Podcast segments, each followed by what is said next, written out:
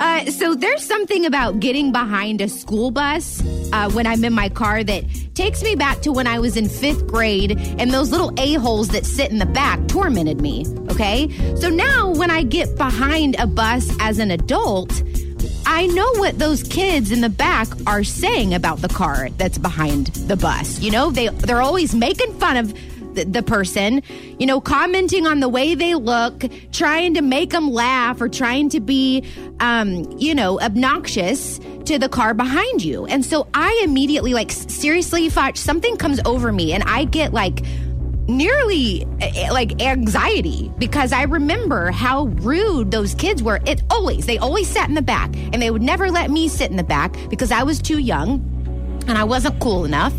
So then, And you weren't going to be making fun of the cars like they were. right? Well, I, had they let me sit in the back, I would have made fun of the cars with them. But it's like always they, and then the people passing passing by. But when So I you're nervous what they're saying about you as now a driver, a regular Yes. driver in their car. So you're like, I know what they're saying I in there because I used to be in that bus. Yes, I used to hear the kids in the back tormenting or making fun of the car that's behind them. And so I'm I immediately I get that feeling again that I got whenever I was in 5th grade and I'm like what are those little a-holes saying about me? You know, like what are they saying to themselves? So I immediately just get mad at them. Whether they're nice kids or not, I get angry with them and I tell them to turn around. I am that car that tells the kids So you're giving them more material, is what you're trying to say. I'll just say turn around because I don't want them looking at me or like you know because I don't know what they're and I I know that I'm being uh, overly sensitive. It's all right, but you could But- no. I, I think I think everyone goes back to that feeling. If you've ever ridden on a school bus before, you know that that goes on in the back of the bus. You know does, that you're making fun of other drivers, especially when you're stopped. You go, you almost feel sorry for the person behind you because you're like, man, I don't ever want to be that driver No. in that car whenever I ever I get older. You're thinking that as like a fifth grader. It uh, seriously, it's so bad. I mean, you're just like.